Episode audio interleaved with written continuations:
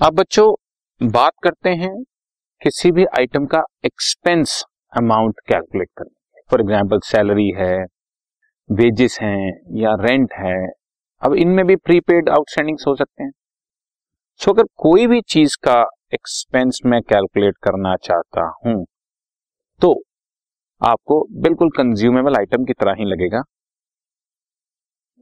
Payment made जितनी भी payment किया फॉर एग्ज़ाम्पल सैलरी है तो सैलरी पेड वेजेस है तो वेजेस पेड रेंट है तो रेंट पेड कितना पेमेंट किया है? एड और लेस जैसे मैंने आपको सिखाया कंज्यूमेबल आइटम में तीन तीन आइटम एड लेस कर दो।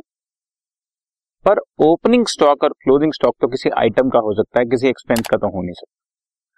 तो ओपनिंग स्टॉक क्लोजिंग स्टॉक हट जाएगा, बाकी दो दो आइटम यहाँ पर भी एज इट इज़ आ जाएगी क्या क्या add last year prepaid current year के लिए होगा और current year prepaid next year के लिए होगा बच्चों।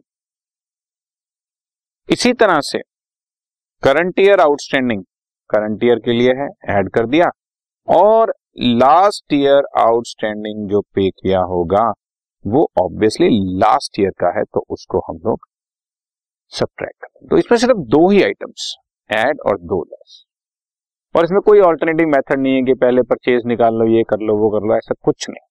सिंपल करंट ईयर की चीज़ें ऐड करते जाओ, जैसे current year outstanding current year का है, और लास्ट ईयर में जो प्रीपे किया था, वो करंट ईयर के लिए।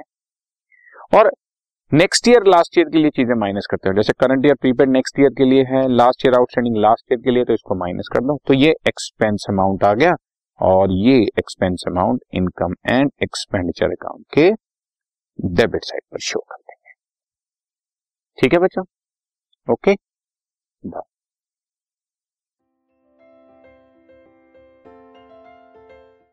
This podcast is brought you by Hubhopper Shiksha Abhiyan अगर आपको ये पॉडकास्ट पसंद आया तो प्लीज़ लाइक शेयर और सब्सक्राइब करें और वीडियो क्लासेस के लिए शिक्षा अभियान के यूट्यूब चैनल पर जाएँ।